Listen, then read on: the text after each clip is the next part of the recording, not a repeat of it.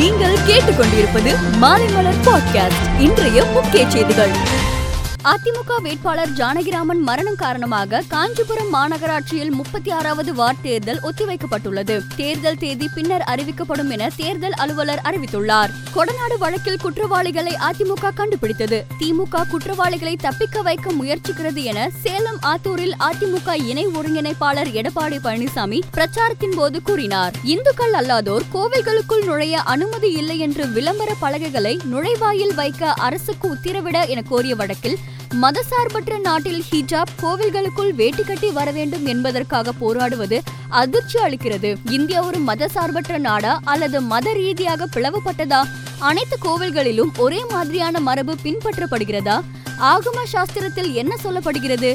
குறிப்பிட்ட உடைதான் அணிய வேண்டும் என மரபு உள்ளதா? எந்த கோவில்களில் அந்த மரபு உள்ளது என நீதிபதிகள் சரமாரியாக கேள்வி எழுப்பினர். இஸ்ரோ இதுவரை நானூத்தி எழுபத்தி ஒரு செயற்கைக்கோள்களை விண்ணில் செலுத்தியுள்ளது. முப்பத்தி ஆறு நாடுகளின் முன்னூத்தி நாற்பத்தி இரண்டு செயற்கைக்கோள்களும் இதில் அடங்கும் என மத்திய அணுசக்தி மற்றும் விண்வெளித்துறை அமைச்சகம் தெரிவித்துள்ளது. ஹிஜாப் விவகாரத்தில் சிலர் அரசியல் ஆதாயம் தேட நினைப்பது துரதிருஷ்டவசமானது. இந்தியா கலாச்சாரமும் அரசியலமைப்பும் சாதி மத அடிப்படையில் மக்களை பிரிக்க கற்றுக் கொடுக்கவில்லை என மகாராஷ்டிரா மகாராஷ்டிரா துணை முதலமைச்சர் அஜித் பவார் தெரிவித்துள்ளார். வெளிநாட்டில் இருந்து இந்தியா வரும் பயணிகள் இனிமேல் ஏழு நாள் தனிமைப்படுத்துதல் கட்டுப்பாடு இல்லை. தொற்று குறைவால் விமான நிலையங்களில் வெளிநாட்டு பயணிகளுக்கு கொரோனா பரிசோதனையும் கட்டாயமில்லை.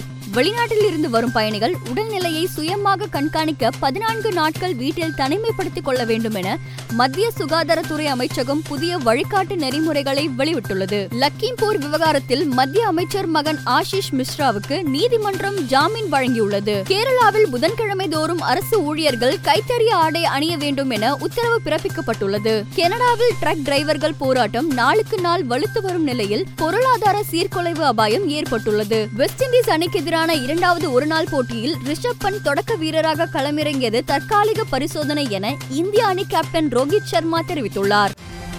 மேலும் செய்திகளுக்கு மாலைமலர் டாட் காமை பாருங்கள்.